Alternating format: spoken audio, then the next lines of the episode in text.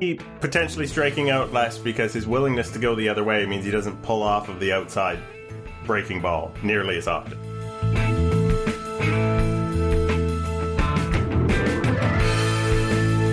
He neck soreness, yeah.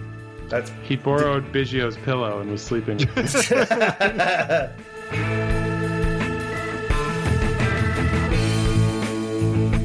Wait, why do you think I'm caught off guard? I no, I always, I always have them.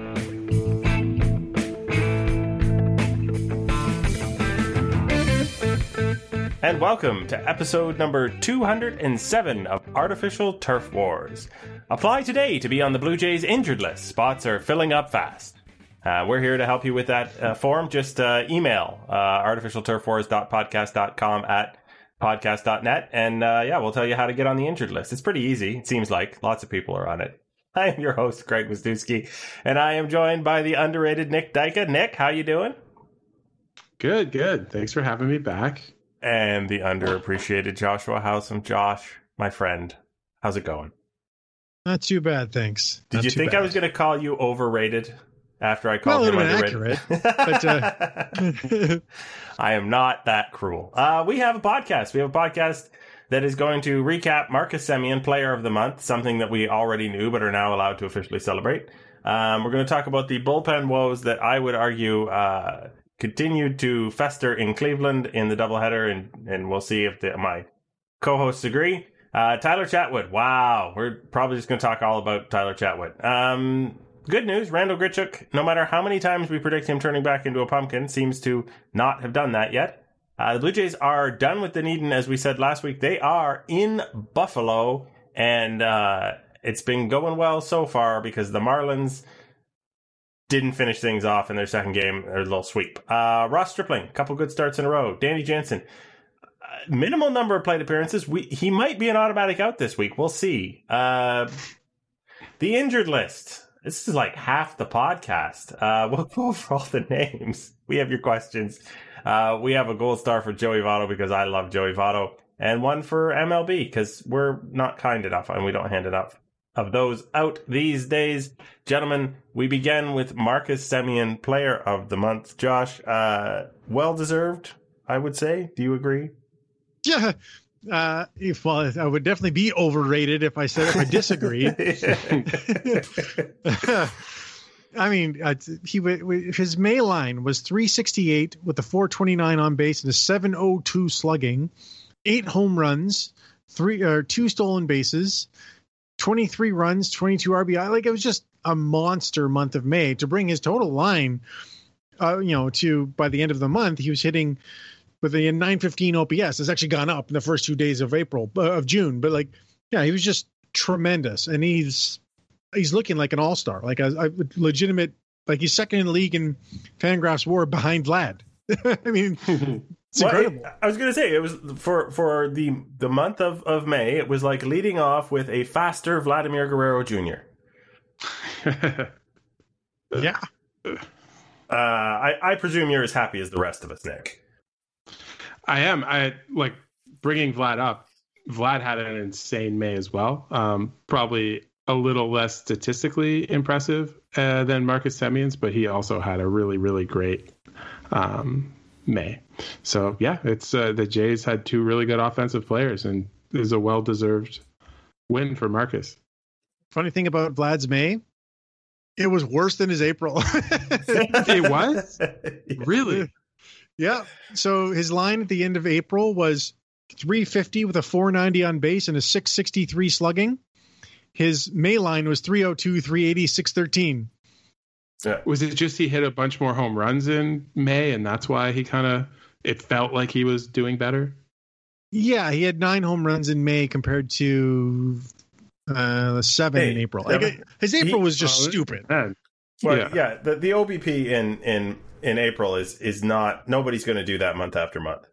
Mike Mike Trout doesn't do that. 490? Yeah. so uh, he took a ton of walks in addition to being everything else. I mean, he is the automatic intentional walk still for the Blue Jays, despite the presence of both Teoscar Hernandez and Randal Grichuk after him. It's like, nah, we, we don't He's want to deal actually with only got five.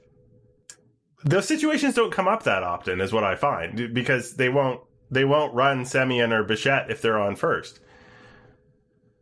Yeah. Again, because everyone knows what's going to happen next. Uh, so yeah, I mean, the, the, the, I don't, I don't know what happens for Marcus Semien out here, uh, out from here, but if he, again, we've talked about it, maintains the average of those two months, that's fine. that's beyond fine.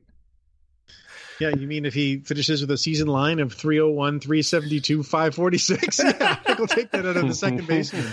Yeah, I feel like we're going to be looking for a different second baseman next year if that happens, though. Yeah, we have a question about that, so we can get to that later. All right. Uh, first, there are the highs, then there are the lows.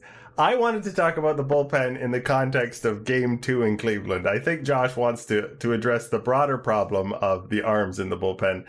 What, what Nick is is your general view of of uh, of the biggest problem in the bullpen right now? Let's let's start with that.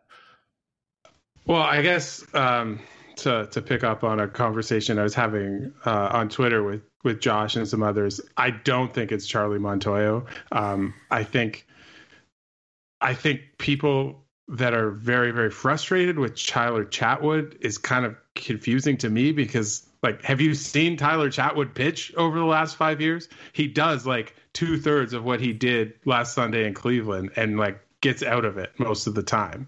Um, um, if you're saying the last five years, he definitely wasn't getting out of it most of the time. His numbers were terrible the last well, few years. Yeah, my point is like this is what you get with Tyler Chatwood. He walks a lot of guys, and like it's the second game of a doubleheader. You've already used Romano and Dolis. Like this to me, this like it's super obvious Montoyo screwed up is is kind of strange, and I I don't get it. Like, are are you serious? Are you hundred percent serious? Bullpen bullpen management is like like I I was seeing people talk about how oh John Gibbons would never do this. It's like yeah, and you were mad at John Gibbons for bringing in your best relievers when you're up seven in the eighth inning. Like it's I just and, and also I don't see other like who's the great bullpen manager in baseball right now if it's not Charlie Montoyo. Like see, but you're taking this to the broad general: is he good or bad at it? Right. Not did he make a clear mistake in that game? And the answers are different to that, right? Well, okay. Then my question is: Is it clearly a mistake when you've seen a guy do that and get out of it before? Again, wildness is a big part of how Tyler Chatwood operates. You have nobody. Hasn't, he hasn't you, been doing that with the Blue Jays. Like that's the thing. Like no one has seen him do that with the Jays yet. Um, right, including, and, including Charlie Montoyo. Yeah. So, but like, well, maybe, that's 19 innings versus like you know two years or three years worth of. But the Tyler Chatwood who doesn't throw strikes is bad. Like that's the thing. Like he he was bad with with the Cubs. so like when he's lost the zone, I'm not saying they should have just yanked him right away, but it's inexcusable not to have someone warming up until the third walk with two balls. It's just you you can't do that. He already walked one in the inning before. He'd been a little iffy with his control the last two innings. I'm not saying you take him out, but there's no downside to warming someone up and getting them hot because they'd had all these weird double double headers and rain and games off and rainouts, and then they had an off day the next day. So have someone ready to go if Tyler Chatwood doesn't find it, and he did not find it. And by and, the time they brought in Castro, it was too late. Like who who is it? Because that's the thing. When who you, cares? Somebody. It doesn't, it doesn't matter. matter. Well, it, no, well, it does not matter. Same, in that situation, I, Nick, stop. In that situation, Nick, it mm-hmm. doesn't matter. You could have a dead fish in the bullpen. If there's nobody on third and he can throw strikes, you have a better shot of getting out of that game in one piece than you do with Tyler Chatwood walking in the tying I think, run. I think that's I think that's revisionist history, and I think what would have happened is if you yanked Chatwood after two walks and you let a guy with nine major league innings in, and he gave up the lead, you'd say, "Why would you get rid?" Nope, or why would you be saying that? No, I well, question. I, no chance. He was going into going into that day. I think he was like their fourth best pitcher in terms of like pitcher but war his, or, or his, whatever. Like, I don't care about his pitcher war. His previous outing was an outing where he could not find the zone. Then he proceeded to have all the trouble in the world to find the zone in his first inning. If if if he was brought in in the ninth and started walking people, and Charlie Montoyo didn't have someone ready in time, I'm okay with that. That's like, oh, it got away from me before I could see that there might be a problem. He had no sense of where the baseball was going for the first two batters. Was it two batters or all three in the eighth? He had no well, sense of where the Yeah, go ahead. Yeah, it was two two of three in the eighth. But um, he also, for the record, he also gave up what nothing that wasn't on the ground.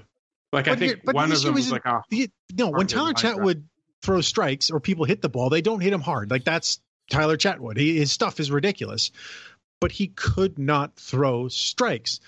And that's the problem. You can't let a pitcher in a one run game walk four batters in a row without having someone come in before that. You just can't.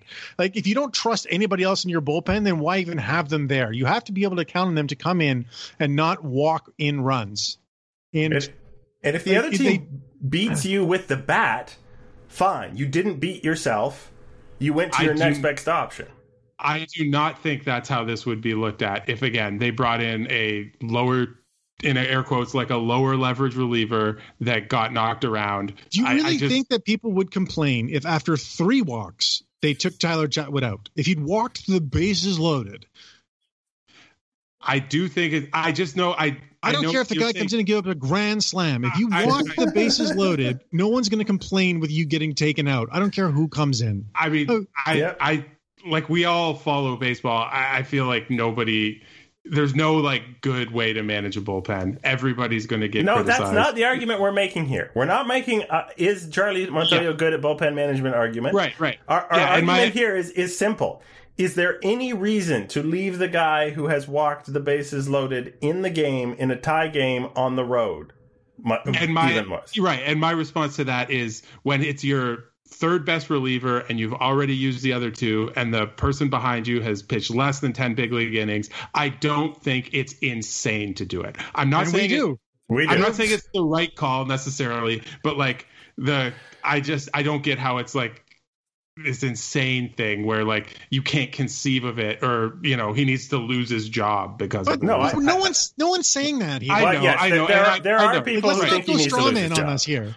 like right right but okay but like again in terms of like fallacious arguments or something we're talking a lot in counterfactuals too like the idea that people wouldn't be upset if they yanked him earlier and a lesser reliever gave up the lead like Okay, people will always be upset. Like that's not the right. Yeah. But but rational people are Right. not going to say, "Oh, look, oh, geez, you know, this guy walked four guys in a row, but you know, like that's better than a guy giving up a home run." Like because it's not. Like you you just you can't walk four in a row in a one run game. You just can't. You can't be allowed to do that. He- Like Tyler Chatwood has now walked nine batters in his last three innings pitched. Yeah, and isn't like again, this is not something I know a lot about, but you know, one of the things people do seem to praise Montoyo for is that he's like a good man manager and, you know, letting people work through stuff or whatever. I don't know what that's got to do with this process or what he was thinking, but um yeah, I was just surprised like how upset and how like it seemed so obvious to everybody and to to me it was like it might have been a mistake in like, real it might have time. Been a but like, people were reacting to this in real time. Like it wasn't it Yeah. wasn't revisionist. It wasn't hindsight. It was why the hell is Chatwood still pitching? with That was no like- one in with no one warming up in the bullpen. Yeah. Sorry if my cat is making Yeah, noise in the it's fine. podcast. He's meowing away behind me. he, Sorry agrees, he agrees with you guys yeah that.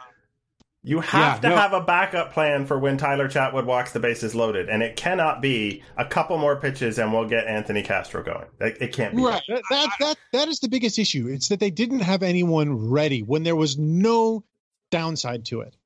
Yeah, None. I get- like I you guess could get if you could burn a guy, you could throw 400 pitches in the bullpen. It doesn't matter because you have an off day the next day.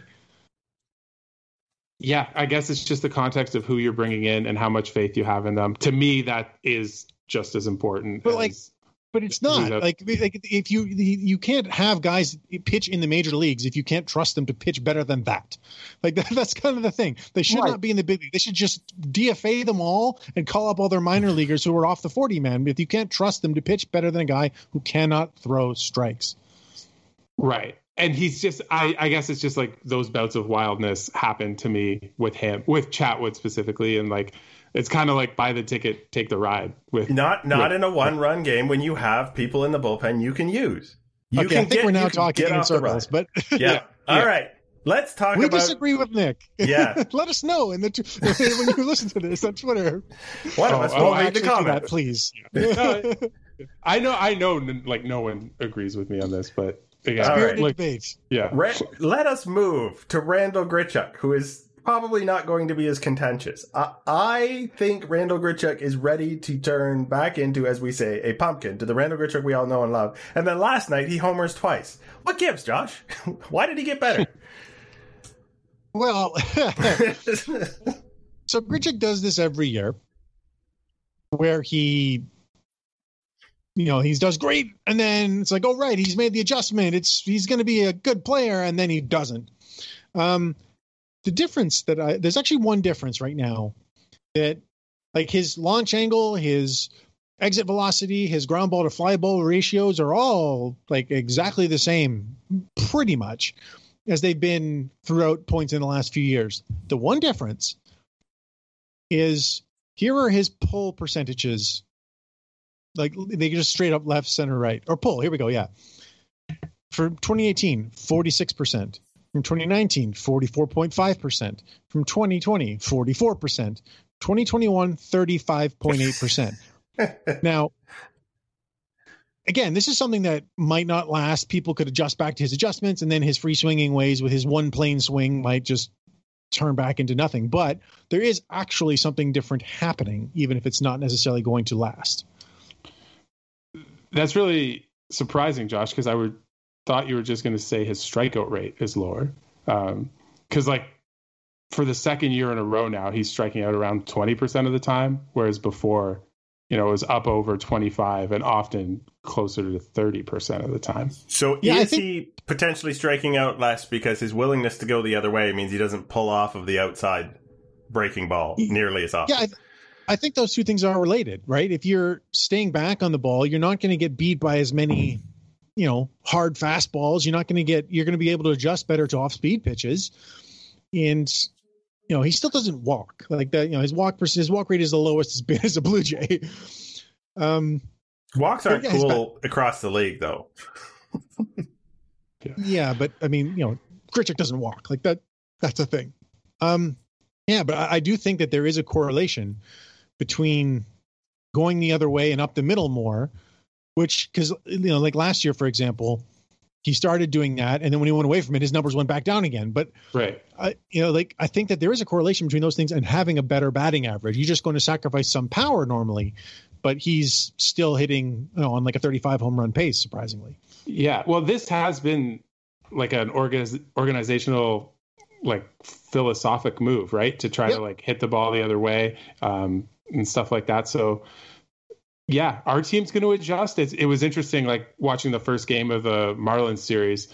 The guys like Semien are just shooting it the other way, and they're still the Marlins defense is still playing like three infielders on the left side of the infield. I think it'll Um, be more pitching adjustments than necessarily defensive adjustments until the numbers get so big that they can't ignore it and they have to go back to playing a traditional defense. Right. The, the Blue Jays currently lead the league in home runs and OPS. So I'm sure that adjustment is grinding away at some the, in some of the offices of the teams they're about to face. Yeah. Um, they're back in Buffalo, Nick, and uh, apparently the biggest difference is the sound of the crowd. How much stock do you put in having a crowd on your side to get you over the top? And do you do you think the mini sweep of the Marlins? Uh, what what percentage of a win does the crowd get? I mean, it, I don't know anything about playing baseball in front of anybody. So uh, who, who am I to who am I to disagree with professionals on on this one? Um, yeah, if the players think it helps them, then I'm glad they have fans. You know, it, it did suck watching those games in Dunedin when Tampa's pulling ahead in the 12th inning for the third time and then people are going crazy. So um, that's a little less frustrating for me but yeah i mean hey if they, if they say it helps it helps i guess. Uh, i'm not going to overthink it. What do you guys think?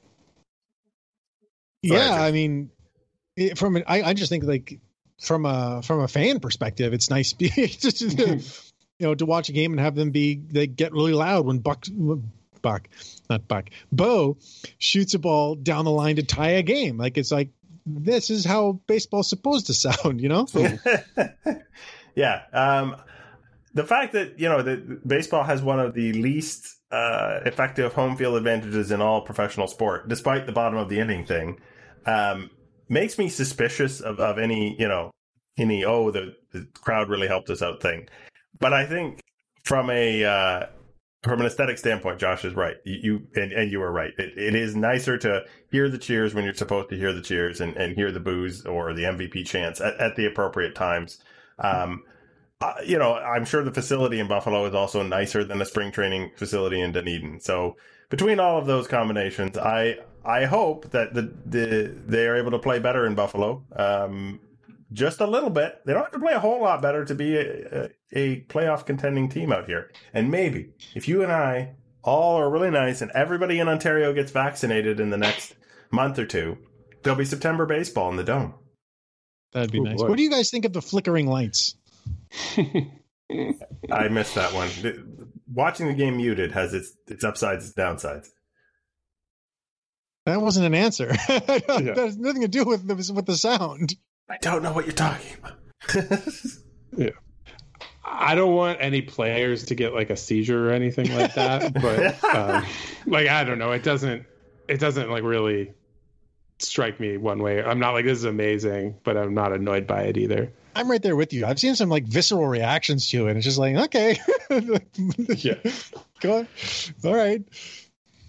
Uh, well, uh, Ross Stripling is on the list of people to talk about because once again, handed the ball, uh, he did not disappoint, which is different than a bunch of his earlier starts. And the broadcast itself has actually highlighted a bunch of mechanical changes in his delivery that Stripling has been uh, or has made in order to try and tighten up some of the problems he was having. Do you think, Josh, this is, you know, the answer to to Stripling's woes, at least some of them? Yeah. Well, I mean, the thing is, like Ross Stripling has been good in the past. Like it's not like a guy who's like not like Tanner Roark, for example, who hadn't really been good in five years. You know, Ross Stripling was a really good pitcher recently, as 2019. So I think there's a chance if he fixed some flaws in his delivery and like the tunneling aspects of his curveball and things like that, that he could be a more effective. I don't think he's going to be the guy who has given up one run in the last 12 innings. I, th- you know, I No, don't no, think that's I- likely I, I'm just saying. but Do, yeah, do I mean, you think if, that? as long as he becomes serviceable, like even if he doesn't stay in the rotation, like if he can be counted on to give you a few innings to keep you in a ball game, that'd be really nice. yeah, fair enough. I, I just I'm thinking, you know, keeping keeping his leg kick less exaggerated, his knee closer in, his his hands closer in. Um, you know, I'm not I'm not a pitcher. I, I would I, maybe we should have had Mike Sun back on and asked him what what Ross Stripling actually did differently, whether it would make a difference.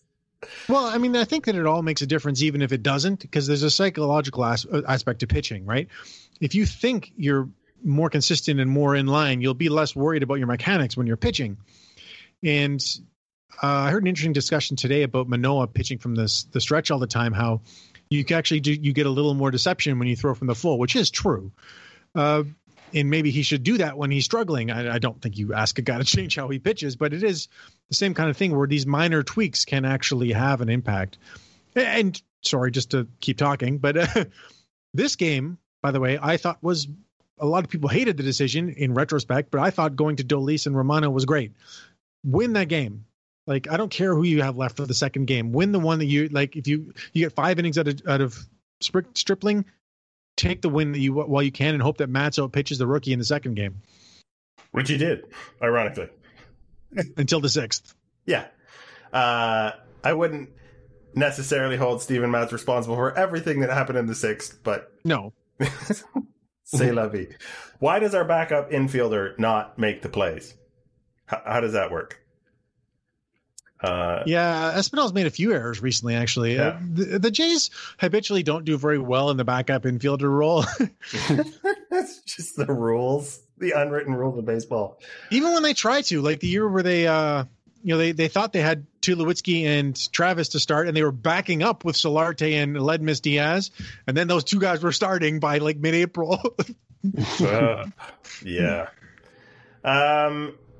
So check in with Danny Jansen. Now, did you did you read how many plate appearances Danny Jansen uh, has had, Nick, um, since our last podcast? It's Did we you did talked uh, about this, right? It's two plus a, a sack bunt because Yes, you don't get a PA amazing. for that. Yeah. Uh, that so is, you, I mean, you get a plate appearance, he doesn't get an at bat. yeah, Oh, oh, right, right, yeah. yeah. Um, so without knowing, other than the sack bunt, do you think Danny Jansen has been an automatic out? Because the sack bunt is an out. It's as close to an automatic out as you actually can be. yeah. It's just not an automatic two outs that you might be in that situation. Do you think Danny Jansen managed to go either one for two or take a walk in his two remaining plate appearances? Oh, I don't like the odds there. I don't know the answer to this. I, I'm genuinely curious. I'm, I'm going to go no. No, you were going to go. He is this week an automatic out from Nick. Uh, you know what? I'm going to say Danny Jansen managed to get on base. Josh, what's the truth?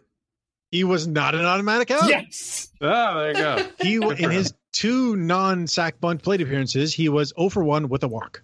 He walked. That's all you need, man, for 500 OBP this week. Better than Vlad Jr. Thank you very much. Moving on uh, to the Yeah, injuries list. By the way, just like you were talking about, like is a sack bunt a plate appearance? It is, but it doesn't count against your on base percentage. Yeah, Right. 0 for 0. Yeah, whereas a sack fly does. None of these things Oh, make a lot of sense to me. It actually does make sense because in a sack bunt, you're actually trying to get out. In a sack fly, you're not.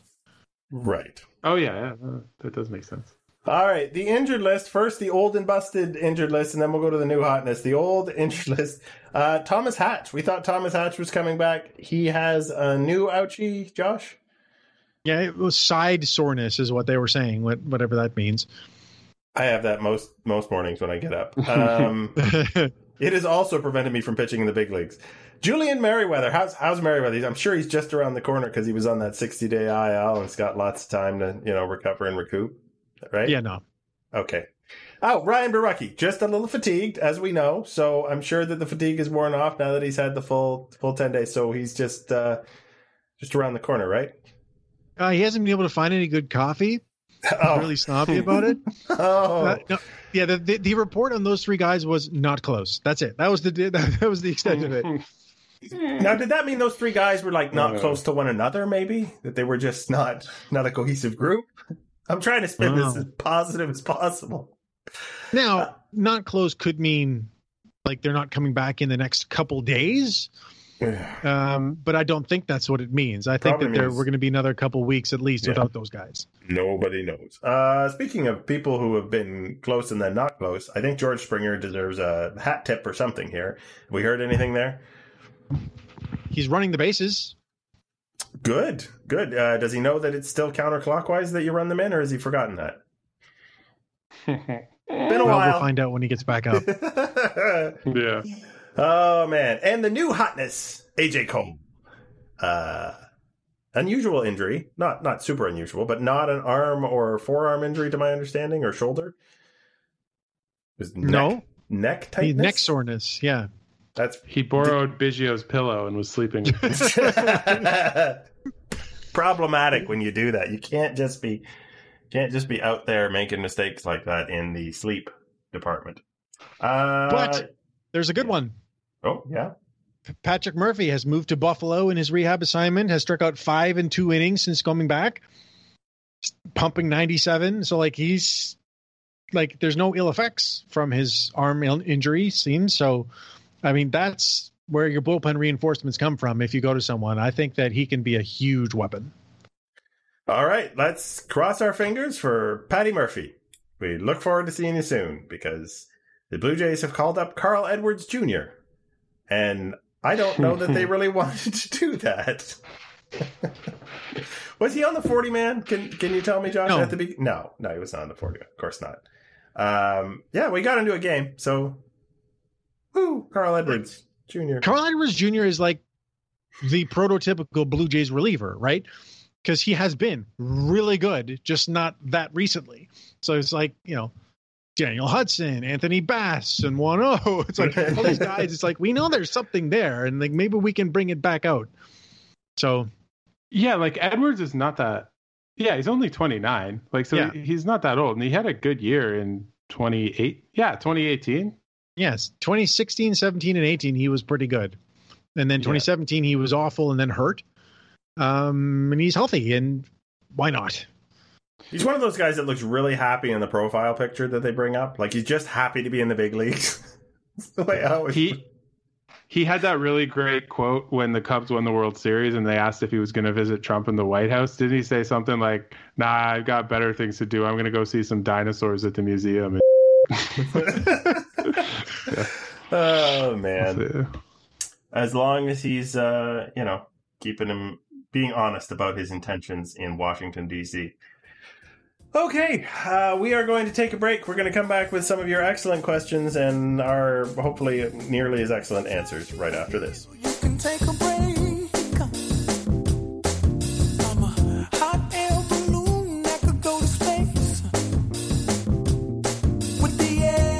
And we are back. As promised, as usual, as expected, we are going to take your questions now, uh, like any reasonable person would. Time now to hear from our listeners. That just seems silly. Here are the rules. First, I ask a question, then you ask a question. Now, how does that sound, sweetheart? Could you repeat the question, please?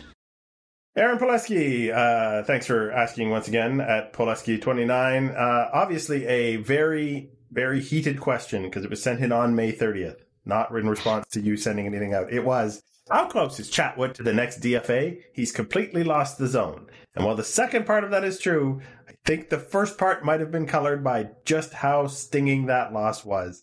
Uh, Nick, it's lunacy. I, yeah, I, I, will let you now defend Tyler Chatwood and why he's not going to get DFA'd on the Blue Jays. Well, like I was saying 15 minutes ago, they have to have other relief pitchers who are more effective than him before they can, they can DFA him um, and give given the Jays' injury history, they should have quite a few of them before they consider that. I would say, even if they were fully healthy, he's been so good up until his last three appearances. You yeah. don't cut that guy. Like you take him out of that game, but you don't cut him. Like, he, like he, there's all the chances in the world he can get back to being the absolutely lights out reliever he was for the first 16 appearances on the season. Absolutely. Uh, second question is from uh, shocked face, happy face, shocked, happy. Okay. Elspeth at uh, Just Me ELC asks After the latest Montoyo debacle in a list that continues to display losing over reliance on the computer guy's general management competency issues and lack of capacity to manage a bullpen, how much longer will he last? I'm sensing a lot of disappointment there as well in, in the Charlie Montoyo. I, I think right down is given his style, Josh, is Charlie Montoyo the guy for this team if they get to the playoffs? I, I think he'll be fine. Like I, I look, I, I actually think he's not a great tactical manager. I think he does some really weird things, like bunting with two strikes all the damn time and walking the bases loaded in the extra innings at home. Like, what the hell are you doing there? Like, why are you letting the team potentially score more than one run? Uh, he did it twice in a row, and the second time the guy had a grand slam. But uh, I still think that like the manager his job is to manage the people on the team more than anything else. And if it seems like they all really like playing for him, and if that's the case, then that's the case, and you just you, that's the guy. Yeah, and you hope that those mistakes don't happen or don't hurt you. Anything to add, Nick? Yeah, I just think I know we were talking about it before, but it's just a it's it's a tough job. I'm not trying to be like an apologist, but I guess I feel like no matter who's the Jays manager, there's always questions about their tactical abilities, their, you know, if they've lost the room. I just, yeah, I don't know. If there's been an amazing manager, nobody sees it in the time. If, if I, I, think sense. that actually, like, if we're talking about recent managers, like, there weren't as many questions about Gibbons as a tactician, other than his sometimes confusing leverage issues with the bullpen people were very mad about those, especially when they got to the point he was using David Price out of the bullpen, right? Like that's not a small thing. No, and no, no, I know, I know, but it was one thing that people were specifically thought was an issue because every manager is going to have their things. It does seem like Montoyo just has a few things. Like he just seems to do weird stuff. Like I said, like bunting with two strikes. Like, yeah, oh, that's just so bad. Like I don't understand that, but but you you can assess a manager's tactical abilities while also continue, you know, agreeing with the concept that it's not the right move to get rid of him. Sure. I think, you know what? Maybe the best way of me describing it would be to say, I don't think his tactical problems, and I totally agree with you on most of them, I don't think those tactical problems uh, are limiting the Jays compared to other managers and other managers' tactical problems, right? Like Tony Tony just La has their own tactical problems. yeah, like La Russa didn't even know the rules a few weeks ago and copped up a game because of it. So like, yeah, I don't think he's putting the Jays at a disadvantage. That's probably the best way to put it. Uh, Brian Donnelly at Brian Donnelly eight says in the offseason the Jays were close on a bunch of guys. That is in quotation marks, and I appreciate them. Now that we are one third of the way through the season, who are you glad they missed on? Who do you really wish they'd have been able to land? I think he's. I, I know what name maybe Josh is going to bring up here, but I'll Oh. go to you first. Honestly, I want to Oh. I wish we were together because I want to slip the piece of paper across the table to Josh to see if we've got the same the same guy because I think we do. All right, All I'll go last then. Okay. All right, Nick. Who who is your wow? We dodged a bullet guy. Ah, well, I, so I'll say one that I was actually really, really disappointed on them not getting.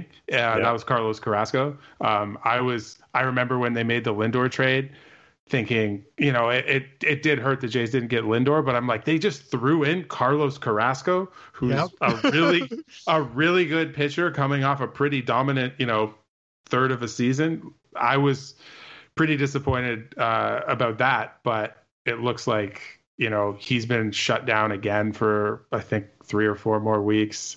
So it's it doesn't look like the Mets are going to be able to get a lot out of him this year. And who is your wish they could have had that guy? Okay, Josh, I want to know if it's the same No, one, but yeah, go ahead. I'll tell you if it's the same Yeah. guy. you Darvish. Of course. Yeah, I knew it. I knew it. Yeah, I knew it. Yeah, but I don't think they Um, actually could have gotten Darvish just because of his no trade clause. But right, right. Yeah. All right. So who Yeah. who is your we dodged a bullet guy, Josh? so I'm actually going to go with a different wish they could have got because Nick that. Um, at the time, I did not want them to get him, but Joe Musgrove, like, god damn it, he went for nothing. Um, Yeah. or or Sugano, who spurned their offer to go back to Japan. Um, it's funny, my Dodge a Bullet guy was also actually the same one um, with Carrasco because I really wanted them to get Carrasco. So it's weird that um, I mean a lot of I think the impetus for this question was probably Michael Brantley, who has actually been quite good but is injured right now. And if they get Brantley, they don't get Semien. But I'm not going to say that despite Semien being awesome because we'll never know what the move that would have happened if they got Brantley was. Because you have to make a trade if you get Brantley because then you have five outfielders. And we'll never know what they would have done because they didn't sign Brantley. Um, my my my dodged bullet is James Paxton. Um, Oh, right. That's a good one. It Yeah. did seem it did Yeah. seem a lot like a cheap, no, you know, almost no risk. Oh well, he's just like like Kirby Yates, uh, one and done kind of thing. Um, Taijuan Walker, maybe for my, gosh, that would have been kind of handy. Mhm. uh, not you know the greatest thing in the world, but it, probably not that expensive and would be a starting pitcher, uh, which the Jays keep having trouble coming up with. So different answers than you guys for once. Uh, Tits McGee, which is totally a reference to birds, so I'm not swearing. Uh, at sale 9070 asks, "Who are you trading for Scherzer?" Nick. Um, I feel like the people I would say I wouldn't trade for Scherzer uh, would be like not Martin, not Groshans, I don't think, uh, and not Manoah, and Simeon Woods Richardson. I'd say, other than those four, anybody's in play. That would be my. But Would you trade. Pearson? Oh, Pearson. Oh, yeah. I kind of had him on the major league roster. I don't think so. Sorry. What's Scherzer's? Is Scherzer a free agent after this? Sure year? is. Ugh. I, would know. not, for the record. Yeah. Like, I'm gonna say yeah. I'll say no to him too. But am I being? Am I clutching too tightly to these prospects? I mean, you, you probably have to deal one of those guys to get Scherzer, but I don't know. Like, I don't think the Jays are. I think you're probably right in line with the Blue Jays thinking. I don't think they want to Oh, trade no. those guys. Oh, Um, I could see them maybe trading one of their middle infield guys or a couple of them, even if it's not Groshans or Martin. They've got Orelvis Martinez, they've got Geraldo, Leonardo Jimenez. You know, they've got a bunch of well regarded shortstops. I could see one of them being dealt, or two or three of them, or whatever. Or Gabriel Moreno, I don't think they want to deal, but if they came to that for Scherzer, I just don't think that they're going to match up on a deal. As much as I want them to, I think that the ask for Scherzer will be far more than the Jays are willing to pay for a rental player. Yeah. I guess the other thing is they have the Nationals have some middle infielders themselves with like I don't even know if Kieboom's a prospect anymore because he struggled so much, but they have Turner up the middle. They've got Kieboom. Like they might be looking for other pieces. I don't know. Yeah, we'll see. Yeah. My eyes glazed over when all those minor league names came up, so I'm going to let you guys have the last oh, word there. yeah. Matt, Josh could have could have been making them up. I, I wouldn't have been able to call call are him those, on it. Are those real people? Greg starts to wonder it well into the Yeah. conversation. I was actually just reading like productive outs. Uh, Yeah, yeah, yeah. Uh, Matt Sweeby at Blue Jay Matt asks, "Do you think Atkins will try and sign Semien long term? If he does, how does that affect Biggio's future?" Josh, I think goes first here. man, I have no idea.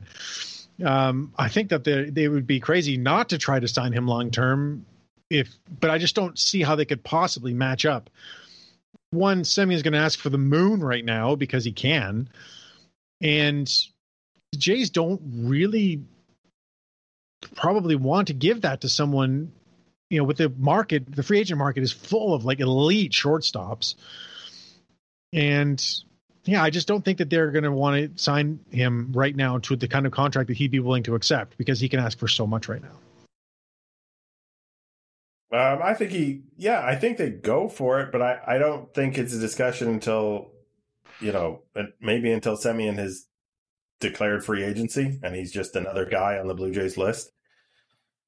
Like I, I don't see them doing anything in the season because Semien is certainly, like you said, trying going to ask for the moon. Um, and he also probably wants to go back to shortstop because he's a shortstop. Yeah, and I don't care how it affects Biggio's future. B- Biggio will either end up as a utility player who's good enough or or not. But he's he's by no means is he. Um, I don't think slated in to be the Blue Jays' second baseman anymore. Yeah, I think the second baseman next year is probably going to be Bichette. Yeah, with what like Groshans or someone else. Carlos Something like Correa. Yeah. that's. Oh, I like that. All right, Brian A at BJ Arsenal eighty four. Our last question, unless I have missed a question, asks when are you getting Mama Manoah on the pod? Uh, well, I think you know the answer to that just as well as us, which is probably after she's been to every other possible media outlet. That's when we usually get people. we we still won't because like look i thought it was really cool like her excitement about her son but my god they're overdoing it going to her every single time he does something. It's like we get it. Like she can be excited. I'm happy for her and i'm not blaming her for reacting to her son. It's awesome. But we don't need to see it every single time. Yeah, especially every pitch. Like it's like, okay, slow down. And and then you gotta see her all disappointed when someone launches a dinger off of uh of poor Manoah. Who we did we discuss Manoah at any length? No, we kind of glossed over Manoah's second start. Um so this is an opportunity for us to say, hey, uh what happened there, Josh? Well, he just like he, his stuff wasn't good. I mean that that, that was the biggest thing. You know, like he, his velocity was down. He and his command of his off speed spit stuff was not good. You know, like he gave three home runs on a changeup, a slider, and a changeup, and they were all well. Actually, the last changeup was a good one, but it was just the wrong pitch to throw after he went slider, slider, changeup. Um, eh, the sequencing was just weird too. Like in the, last three batters he faced in that game, he walked the seven hitter on a three one slider. Then he hit uh, Alfaro, which you know whatever, hit him with two strike fastball, and then he walked the nine hitter on a three two slider. It's like just throw your fastball at these people; they can't hit it. Like I don't know, but it was just a little weird. But I think he's fine. Like I'm not worried about him. The conditions were beginning were they beginning to deteriorate by the time he got to to that No, no. So he doesn't even have the weather as, as a tremendous excuse. The Oh. interesting thing I was I was thinking about like when I was watching, it's like he's thrown so little professionally. I was like, we don't even know if he is susceptible to like giving up home runs or not. And obviously he's not going to give up. It's very unlikely he's going to give up three a game or anything like that. But it's like it's not our Tanner home- Roark. Yeah, but like our Homer's going to be a problem. I was I kind of found myself wondering that without any real way to answer it. It Maybe- did. Tur- it did turn out that, in fact, um, the Yankees can't hit. Um, they they proved that many times over the last couple of weeks, but uh, he was a he was perhaps a benefactor benefactor of some of that as well. That that Marlins lineup is no great shakes either, though. No, they suck. Yep. Uh, so yeah, little little column A, little column B. Um, okay, that did address the Mama Manoah. Yeah, we wish, but no. Uh, No, it- I- it I don't wish. I don't want to have wish. her Doesn't, doesn't fit the format. Sorry, apparently doesn't fit the format. All right, uh, which means we have one gold star to hand out. I think that's rather brilliant. So I did good, right? I mean, I would have thought you'd get a gold star. You enjoy that. You've earned it. Why am I handing out a gold star? I have a drawer full of these things. Um, Joey Votto went on the Reds broadcast and did play by play for, I believe it was the sixth inning uh, a week ago or so. And I am just giving him a big gold star because A, he, he didn't come on for an interview. He actually did the play by play. He called pitch types and locations.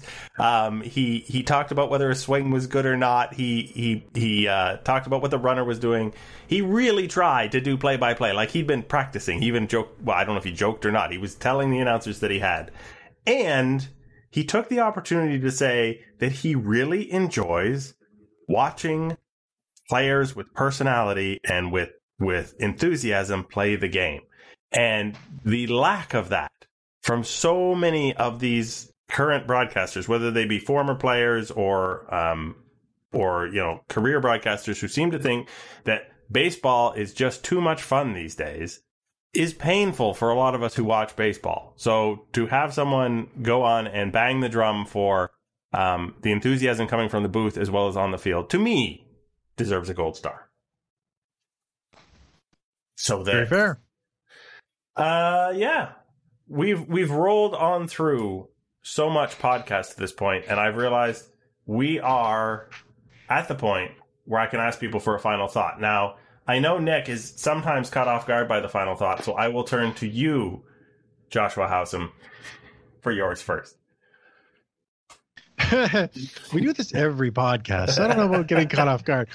Wait, why do you Um, think I'm caught off guard? I no, I always I always have them, or, it, or do I just articulate them so poorly that it sounds like I'm getting caught off guard? It could be No. column B. That's a di- maybe. that's a different problem. I don't think that's an issue. Um, but anyway, so the baseball celebrated Lou Gehrig Day, which was the anniversary of Lou Gehrig's death. Uh, on yesterday, we're recording this on Thursday, and you know, they, they it was about raising awareness and money for ALS. And this, for me, obviously, my you know, for those who don't know, my my mother recently succumbed to ALS. So anything that people can do to try to just destroy that stupid, stupid disease, I'm like, I'm all for it. And I'm really happy that they did something like that. All 30 teams. All right. Uh, round of applause for Major League Baseball. Uh, you know, continuing to put some some uh, light on on that uh, disease that is so much associated with obviously Lou Gehrig and, and his Iron Man status. Uh, cool. Okay, now Nick, you've had lots of time to write a quick script of how you're going to do your final thought.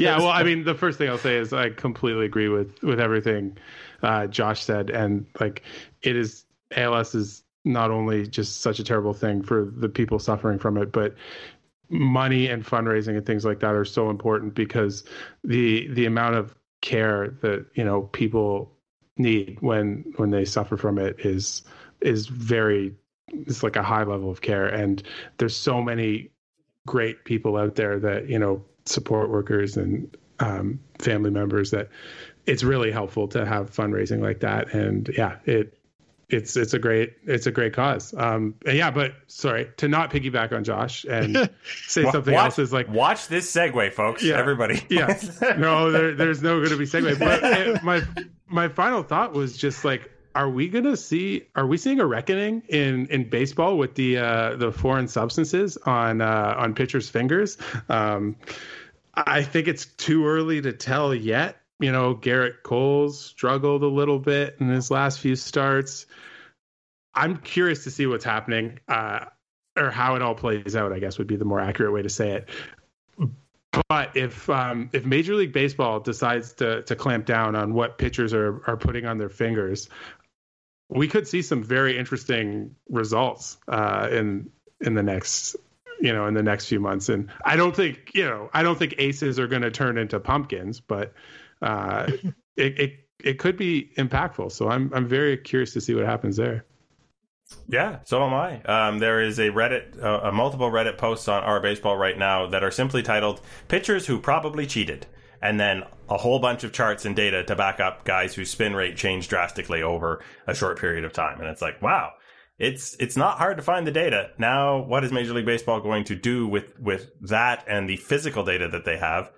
Because they're horrible at this when they find a problem that is affect pardon me affecting game balance. Always have been.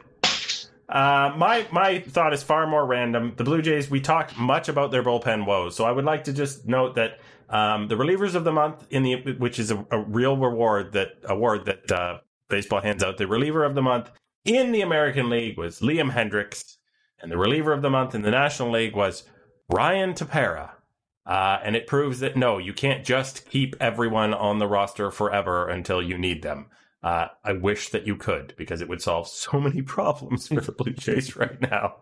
Hey, that's MVP vote getter Ryan Tepera. Absolutely. I think he Which was is the motivated by that MVP vote to be pitcher of the month this month. so funny that the guy just clicked the wrong name in the drop down menu, and Ryan Tepera now has an MVP vote in his, his ledger. Um, just just quickly, just not to steal your final thought there, but got to give some props to the bullpen in that last game of the Miami series, the two gamer. They were awesome. Like they, you know, they sit five and two thirds, give up one run, let the Jays get back into that game that they won on the walk off. Yeah, they brought out the smoke and the mirrors all in one, one outing. So uh, keep it up, guys. You might need to do it a couple more times. Oh my goodness. Uh, you have been Joshua Howsam at Joshua Howsam, and I have been Greg Wisniewski at Coolhead 2010, and also you over there have been Nick Dika at Nick Dika, and this has been episode number 207 of the Artificial Turf, sorry, of Artificial Turf Wars, and uh, we will talk at you next week.